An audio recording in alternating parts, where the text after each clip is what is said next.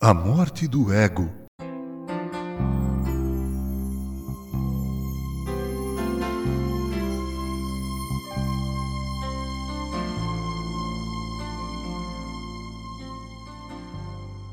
Para que o Espírito Santo de Deus possa agir com liberdade em nosso coração, de tal forma que possamos testemunhar de Jesus com eficácia, é preciso que nosso eu dê espaço pleno ao Ele. É preciso que sejamos suficientemente humildes, reconhecendo o nosso estado terrível de pecadores alcançados pela graça. É preciso que nos lembremos constantemente que o servo não é maior que o seu senhor. É preciso que saibamos que é nosso dever repartir com os demais ao nosso redor o Evangelho de Cristo.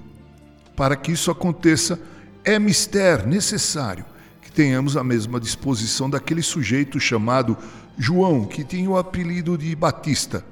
Em um dos seus testemunhos a respeito de seu primo chamado Jesus, ele disse: Eu batizo com água, mas no meio de vós está quem vós não conheceis, o qual vem após mim, do qual não sou digno de desatar-lhe as correias das sandálias. João capítulo 1, versículos 26 e 27. Em outro momento, esse mesmo João disse: Convém, referindo-se a Jesus, que ele cresça e que eu diminua. João 3,30. Alguns anos em um trabalho evangelístico com os jovens da verdade, alguém que eu não me lembro quem, em uma oração antes do começo de um culto, disse: Deus, esconda-nos atrás da cruz de Jesus, teu filho. Isso nunca saiu da minha cabeça. E até hoje, quando me preparo para os cultos, esse pedido vem de diversas formas em minhas orações. Seria utilíssimo que nos lembrássemos sempre daquilo que Jesus disse: Se alguém quiser vir após mim, negue-se a si mesmo. Fico estupefato ao ver ministros de Cristo, por exemplo, preocupados em serem mais conhecidos e mais honrados do que seu próprio Mestre.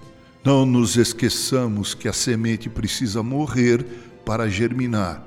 Se ela não morrer, continuará sendo uma semente apenas e para nada mais presta. Meu irmão, minha irmã, precisamos eu e você morrer para este mundo se desejamos viver para Deus. Que o ego seja crucificado e que o Ele, o Senhor Jesus, possa reinar soberano em nossos pensamentos, palavras e atos. Não anseie pelo reconhecimento e honra dos homens, mas sim pela aprovação de Deus. Com carinho, Reverendo Mauro Sérgio Aiello.